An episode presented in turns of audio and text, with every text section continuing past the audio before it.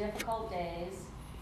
Help us all as we all have challenges and anxieties that we're working through, but we know that if we put all of those at your feet, we know that we're going to be fine. We know that you know the outcome and it's all going to work out. So, dear Lord, be with us this afternoon. Bless each one of us. Be with Kim and Rich as they're off in their motorhome having a wonderful time and, and some relaxing time, which they need. Be with our families and our friends. Please help us get through this time of COVID. Please bless each person, bless the scientists, and all the drug companies come up with uh, a cure to all of this and help us be with us during this difficult time with the political atmosphere and everything. And, and just give us peace and know that you are in charge and you are here with us. In, Jesus' name, amen. Amen. All right. Well, hopefully this is recording for you, Kim. So we're going to start in 2 Peter, verse 1. And um, I am reading from the English Standard Version, if that is something you're reading from. But I've, when I was reading through this, I kind of switched versions to see what other versions said as well. So, if we, it's kind of nice to start at the beginning of a of a book because you kind of get to go back and and look at the introduction of it. How did this book come about?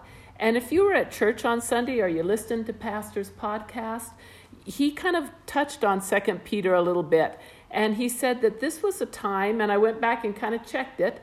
This was a time that um, it was during the persecution when Nero was the was, was in charge of everybody, and it was Christians were really being persecuted during this time that he wrote Second Peter, and um, so you can think about the evilness of Nero.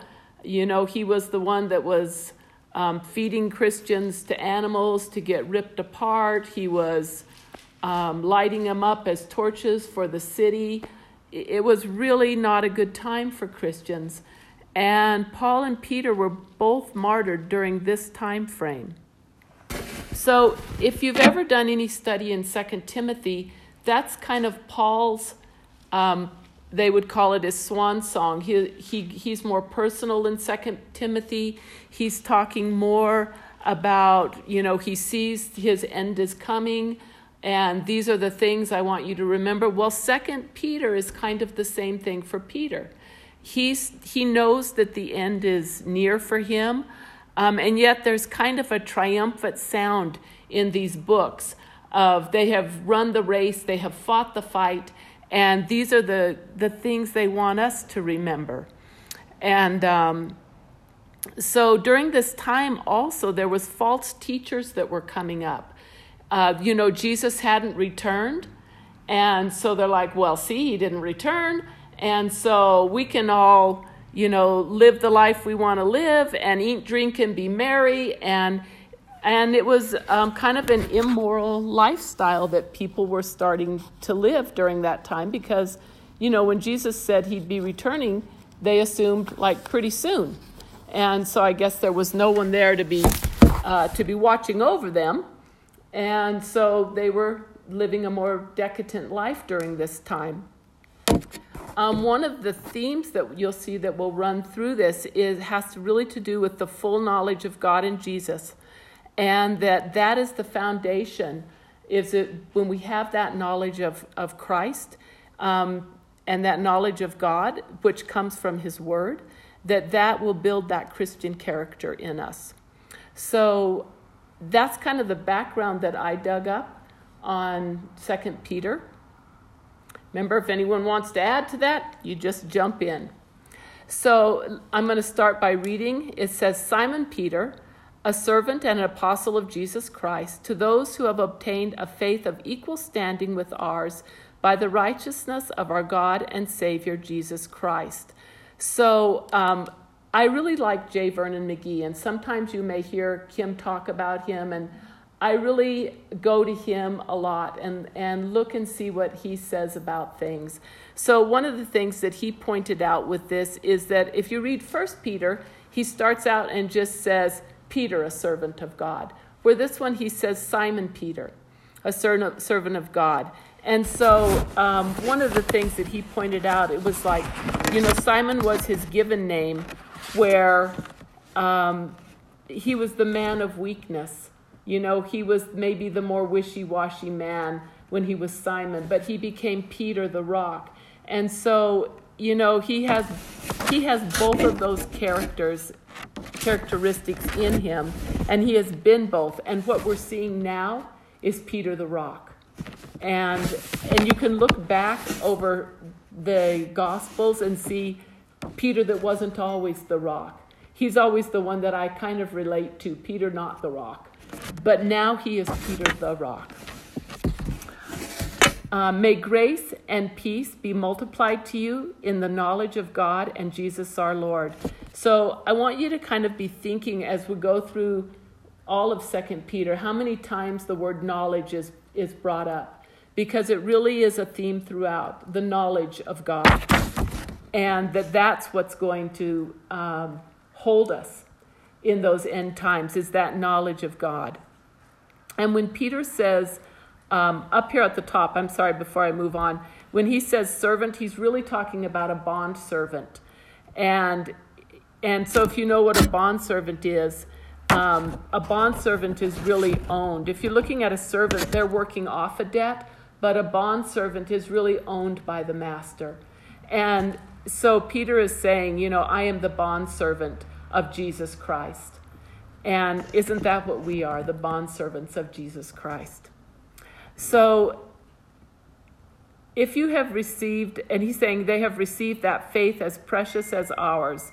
So he's not saying, you know, ours is more important, but that that faith that we have received, now it's kind of up to you what you do with it. You received the same faith we received. It's really up to you now. What are you going to do with that faith? Um, one of the things that um, J. Vernon McGee does say is that he believes that the word faith is really talking about the gospel, that we've received that gospel, and you've received it as well. Um, in verse 3, he says, His divine power has granted to us all things that pertain to life and godliness through the knowledge of Him who called us to His own glory and excellence. And one of the words it uses in the King James um, is virtue, which really translates to excellence. And he's talking about, um, when he's talking about that excellence, he's talking about, um, I think I put it on the other side. Yeah, he's really talking about courage, excellence and courage, courage to excel and to be counted on by God. And I think that, again, that's where we want to be. And he says it pertains to life through the knowledge of him who has called us in his own glory and excellence, by which he has granted to us his precious and very great promises, so that through them you may become partakers in a divine nature. So with this knowledge, we we will know that what that divine nature is, and having escaped from the corruption that the world that is in the world because of a sinful desire Sounds like a lot of words to me, so I really had to go back and break this down.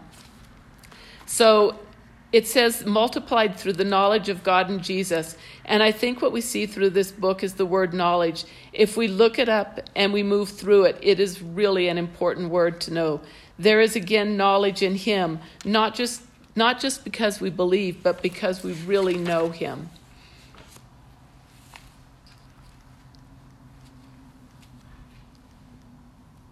waiting for you all to speak. So, anyway, that's the foundation that he lays at the beginning that really that it is that knowledge in Christ that is going to help us escape from the corruption of this world. So, when I try to translate that into okay, now let me look at today. I think that we can truly say that we're probably equal in corruption, equal in what was happening in this time. I don't think that we have a Nero that's out there. But I certainly think morally we're probably, you know, running along the same lines as they are. I was, um, I'm going to come back to that piece. So he's saying that for this very reason, make every effort to supplement your faith with virtue. And again, if I look at virtue, um, the word there, it means excellence and courage. Courage to excel, courage to be counted on by God. And with virtue, add knowledge. And I think more than anything, our world needs that now. They need people who really have knowledge of the Word of God. And, and He's saying to us, Christ will take us there, and this is the formula. That knowledge of what the Word really says is the formula for us to be able to stand against evil. And with when we have that knowledge, we will have self-control. And with self-control, we will have steadfastness. And all of these things are like I think the growing up times. Like one of the things I was I was thinking to myself is can you really know Jesus or can you be saved and and believe in Jesus and not really know him? I mean, what do you think? Do you think you can be saved and not really know him? Well, I think you can because when we start, we're like babies when we're first saved, and, and then we have to really work at it. We have Mhm. to to learn what God wants and to read the Bible and work at all that to, for the knowledge. Yeah, I, I agree. I mean, I agree with you. I, I think that you can believe in Jesus and you can be saved and not really know Jesus. And I think that's what this piece is. This is the growing piece, I really think. Um, the adding to our faith, we're going to add virtue, which is really courage and excellence. To that, we're going to add knowledge. We're going to continually be building that base. And then to that, we're going to add self control. When we have knowledge of what our Lord wants from us, I think that the self control, it's, it's so much easier to grasp hold of. We're going to have steadfastness. Um, somebody, does somebody have a different version of this? Can you, what does yours say? uh, do you want me to start at five or six? Start at, um, I really want to know what yours says on six. It says, and to knowledge, self-control, and to self-control, perseverance. Perseverance. To perseverance. Yeah, I knew there was another word for steadfast. So it's that perseverance, always going forward, not stopping, not stifling, not not stopping to grow. I think we're going to be growing all the way to the very end. Um, to steadfast godliness and godliness with brotherly affection. So, love for our brothers and sisters that are in the body, and brotherly affection with love, I think they're talking about outside the body you know and and that is hard it's hard enough to love those inside the body sometimes and to love those outside the body i i think some it, it happens. I think of this lady that i knew um, her name is lulu and she could love like the most difficult person. And i'm just i find that it's not a gift i particularly have and something that i'm always feeling like i need to work at. Um, so I think those are the, the things, the growing things, the attributes, the characteristics that we're going to have when we're growing. When you get to verse um, 8, for if these qualities are yours and they're increasing, you keep from being ineffective and unfruitful in the knowledge of our Lord Jesus Christ. So I think that those, if we look at virtue as strength, valor, courage, excellence, more than chastity, if we look at, instead of steadfast, look at it as perseverance, it's something we're never stopping at. We're always running that race. We're always um, feeding that part of us that we're growing. Verse 9 For whoever lacks these qualities is nearsighted.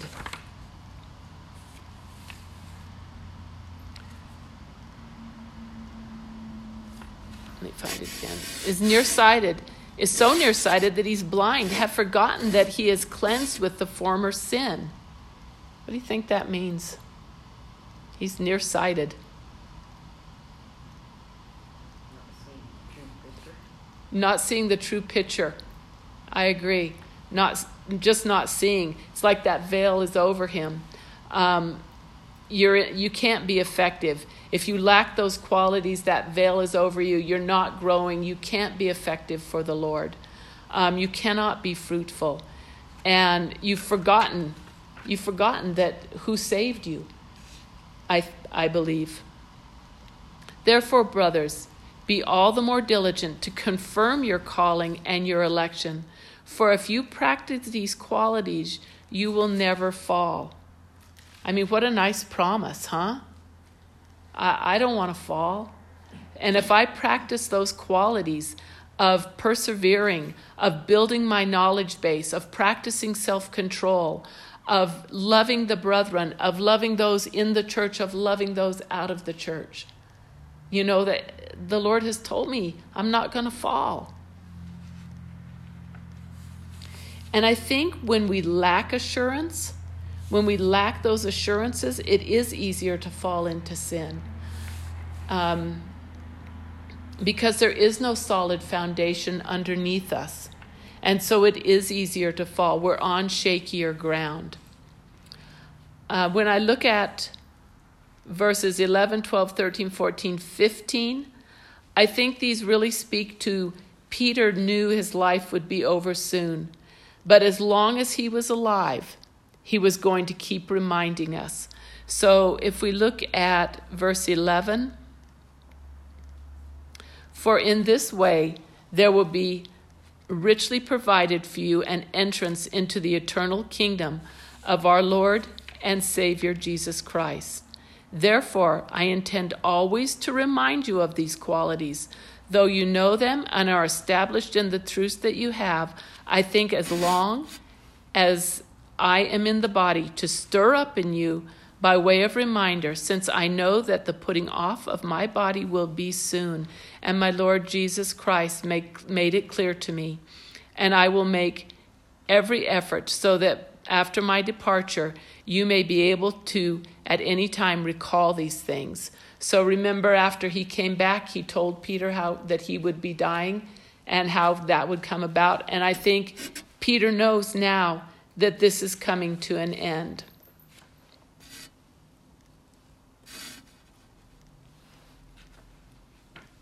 Verse 16 When we did not follow, for we did not, sorry, for we did not follow cleverly devised myths when they made known to you the power and coming of our Lord Jesus Christ, but we were eyewitness of his majesty.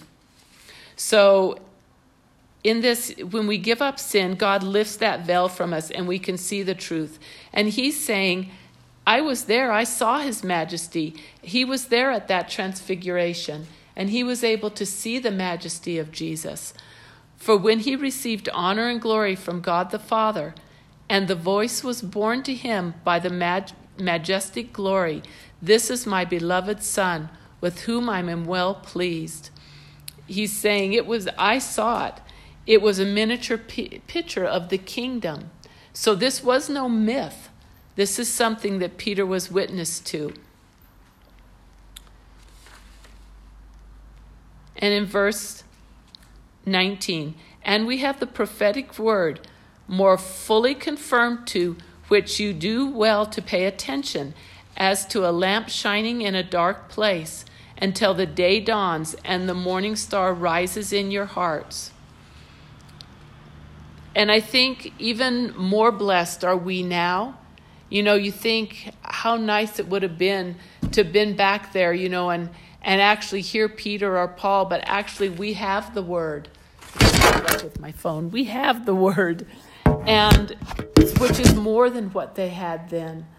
And so I think he's, you know, he's telling us we have the prophetic word more fully confirmed. They're starting to see confirmations, but we actually have the Bible, which is that lamp that shines in a dark place.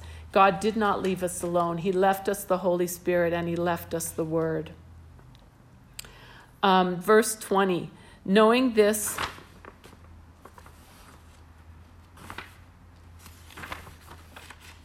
knowing, but I want to go back over to verse 11. I forgot something in, back over in verse 11 that was, I felt kind of important. Um, no, I'll come back to it. I'll wrap up with it. So I told you I wouldn't like him. You're doing great. Um, so when we look at verse 20, knowing this, first of all, there is no prophecy of Scripture which comes from someone's interpretation. So that transforming power in the Word of God, there is a transforming power in His Word. But you can't put a, pull a verse out of context and make it a doctrine. It is confirmed by the whole Word of God. And so no one can make up their own interpretation of it. For no prophecy was ever produced by the will of man, but men spoke from God as they were carried along by the Holy Spirit. So men didn't sit down and just write it out. It wasn't something that just was thought up, but it was by the Holy Spirit that moved on them and confirmed um, over and over again in the Bible. So that ends chapter one, but I want to go back and I want to touch on the theme of what I feel like he was. And someone else tell me if you've got something else out of that first chapter. I really feel like he is emphasizing the Word of God and that this is a weapon against apostasies. And I, I think that we see more and more that disaffiliation. If we try to apply that now into what's happening in our world now, that this is our weapon to be able to battle that. I feel like if they were battling it then because Jesus didn't come back right away, how much more we are battling it now I was going down and I was just reading some headlines, and um, I get this app on my phone that it's kind of has a Christian perspective, uh, but it's news.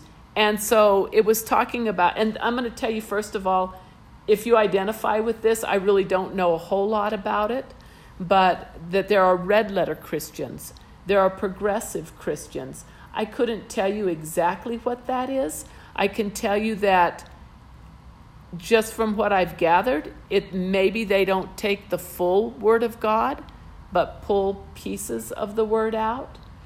Um, it was saying that 44% of self identified Christians believe the Bible is ambiguous on abortion, um, that half of the self identified Christians say sex outside of marriage is okay, that 58%, including Christians, reject, reject moral absolutes.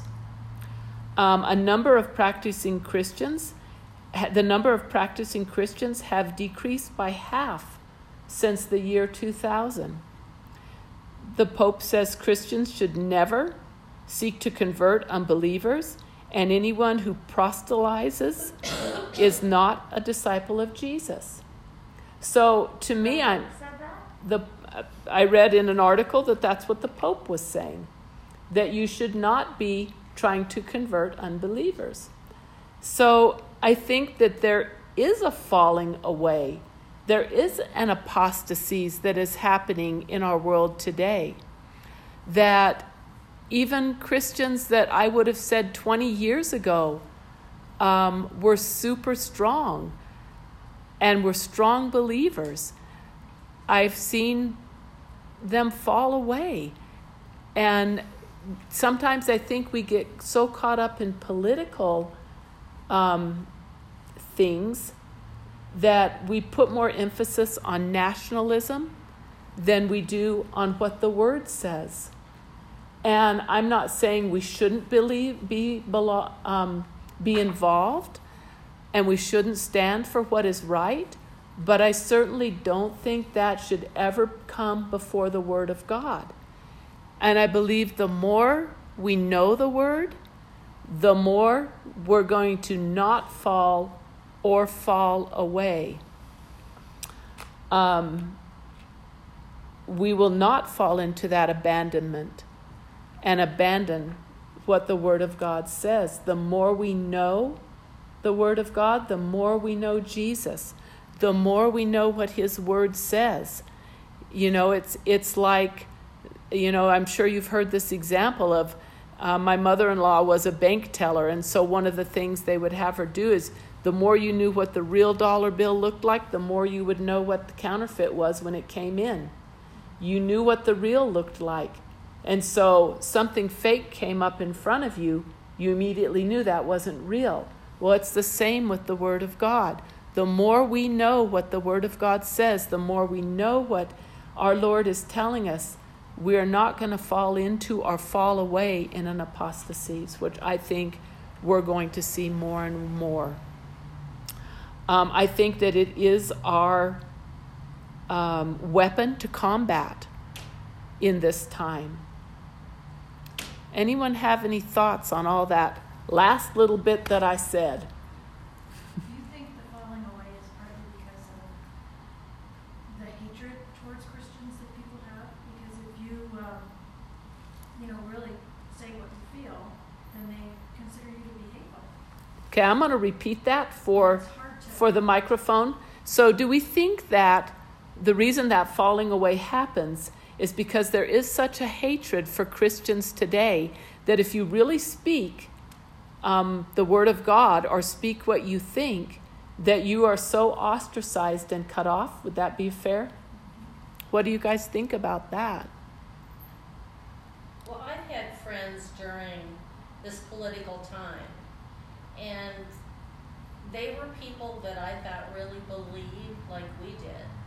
And it was interesting because, well, their comment was, well, we can justify abortion.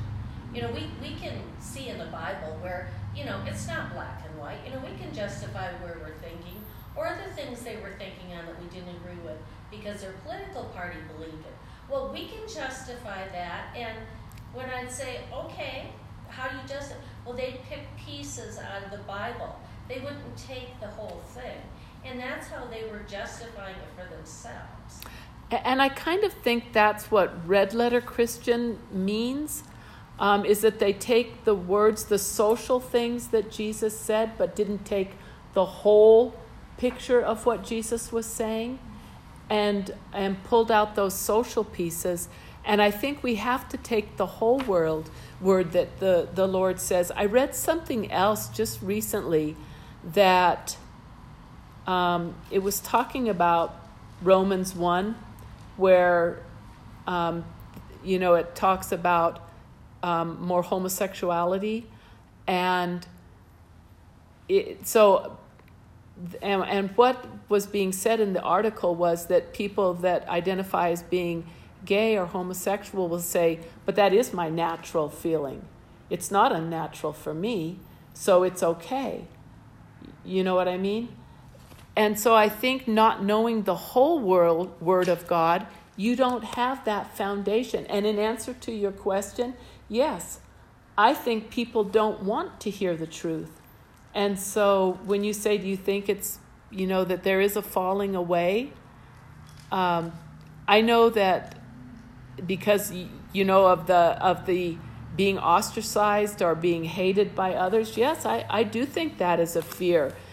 Um, but I go back to what you know the word said at the what the word meant over here at the beginning. Um, when we look at at the word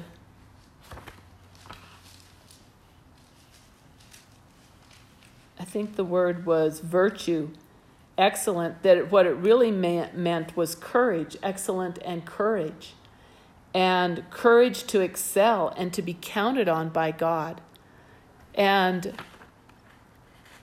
I know that I, I was in a profession, I was in education, so for many years it wasn't something that I could just talk about. But I, I guess I always felt like, well, God put me in this position and God will take me out of this position if that's what He wants.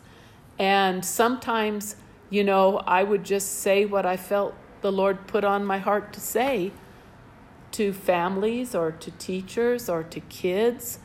And, you know, I, I think that if the Lord is putting it on your heart, then I think we have to say, then Lord Jesus, give me the courage. You know, and it, and it is hard. I, I say I'm the Lord's number one chicken. You know, I am the Lord's number one chicken. And, but I, I pray for, for courage, you know, courage in my community and courage with my family, because I think that that's what He's calling us to do. Yeah, and, and then when you look at all those things, those statistics, that's sad to me that the number of practicing Christians has decreased by half since the year 2000. In 20 years, I mean, isn't that what they would consider a generation almost? I don't remember exactly, but I'm thinking, isn't a generation like 20 years? Mm-hmm.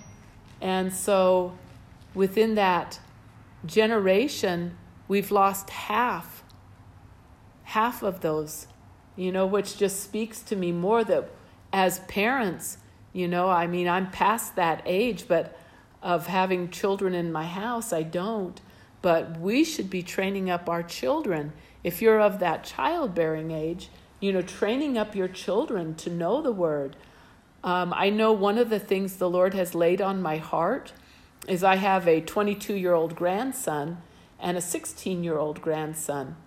And so every day I go through and I find um, a Bible verse that I think the Lord would want to, them to hear, and I send them a verse every day. I text them a verse every day.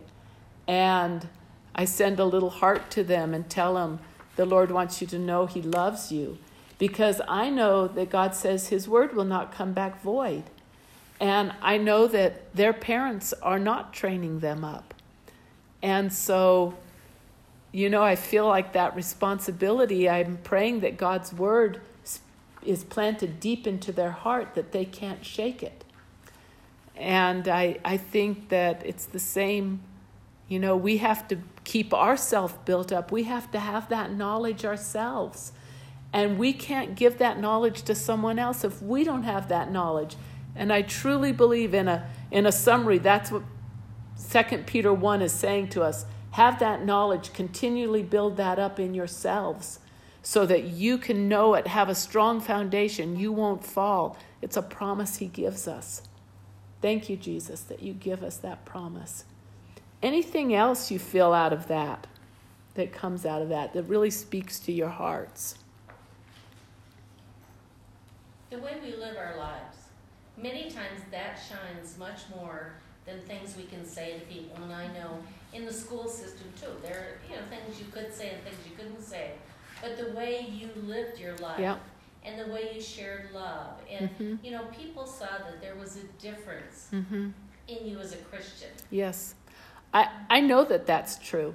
I know that that's true. I mean, I had people say it to me. And um, so I've, I felt like that responsibility God put on me to, to be that light.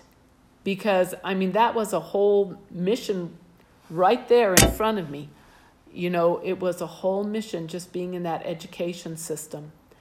And, um, you know, and I would tell teachers, I, when I was in Phoenix, I was a principal. And when I was in Phoenix, our school was a square mile. And so many, many mornings, more mornings than not, I drove around the school and I prayed for every teacher as I drove around the school. I called their name out to the Lord that day, that He would give them the strength and that the Holy Spirit would come and speak into the hearts of the children on that campus. We were like 1,500 kids. I mean, I had a huge campus. And, and I know that God spoke that into the, the people there. I didn't have to say things. I would have people tell me when I walk on the campus, I feel a difference because they felt the Holy Spirit. And I would tell them, Oh, you feel the Holy Spirit because I pray for this campus every day. You know, I could say those things. And, um, and like I say, I am the Lord's biggest coward. But I think when you pray and ask Him for that courage and build that foundation, you will be that warrior for Him. I'm a reluctant warrior, let me tell you. I'm reluctant. Do, do I have amens out there? Are you guys reluctant Amens. warriors? Yes. yeah. I, I have felt like for so long the Lord has been wanting me to um, be a witness to my neighbors. Because honestly, this pandemic has been great. Like on, I love to stay home and nobody come over. It's like my dream world. my dream is happening, you know. I I love it, and and yet I feel like You know, how can I be your arms and your, your hands and your feet, Lord, if I won't even go out the back door? You know, how can I be that? Um, are you guys brave like that? Are you good with your neighbors, like talking to them and stuff? Okay. I need to rub up on you girls because I'm just not. Susie, I'm with you, it's hard. But one thing I have found that, you know, I'm on Facebook every day. And every chance I find something about Jesus, about God, I share it. And I think, you know, they're probably tired of hearing this. And I thought, no, somebody's out there that needs to hear it. And so that's one way I do share my my faith. Yeah. See, and I just took myself off of Facebook. I just deleted my Facebook account and my Twitter account because I'm like, I'm so done with this. I'm with you, I'm done with it. Yeah. So negative. So that okay, so if I'm going to do that because I agree with you, that is a good way to be able to put God out there. Then I need to get my hands and my feet out there and march the streets. Well, I just find that that's an easier way for me to do it and for for people to know that I'm a Christian. And Yeah. I'm putting it out there. And like I said, a lot of people are probably thinking, "Oh my goodness, she put something on again." No, I liked what you said. Like, I'm just okay. That's all right. You know, somebody needed to hear it. Yeah. And if I ever think, "Oh, should I put this out?" It's like, yes, I better put it out. Yeah. Somebody needs to hear it. Yeah. It is. It is hard to say those things. It is super hard. I was talking to a lady on the phone the other day, and it started out for health insurance, and it was a bill or something I had gotten. but we we're talking, and by the time I had hung up, we had been on the phone for over ninety minutes, but it wasn't to all deal with the insurance. I asked her if she was a believer, and she said yes. And before we hung up, we become sisters in Christ. Well, praise God. That is wonderful. And I love it when things like that happen. And I don't care what color she was because she was very friendly. In Yeah. fact, She told me if anything ever happened around here to let her know and I could come and stay with her and I'm going, I'm not going to Arkansas. Oh. But she said she had a two bedroom house and I could bring my animals and and going, she said she's gonna call me on Thanksgiving. well, that's great. That is great.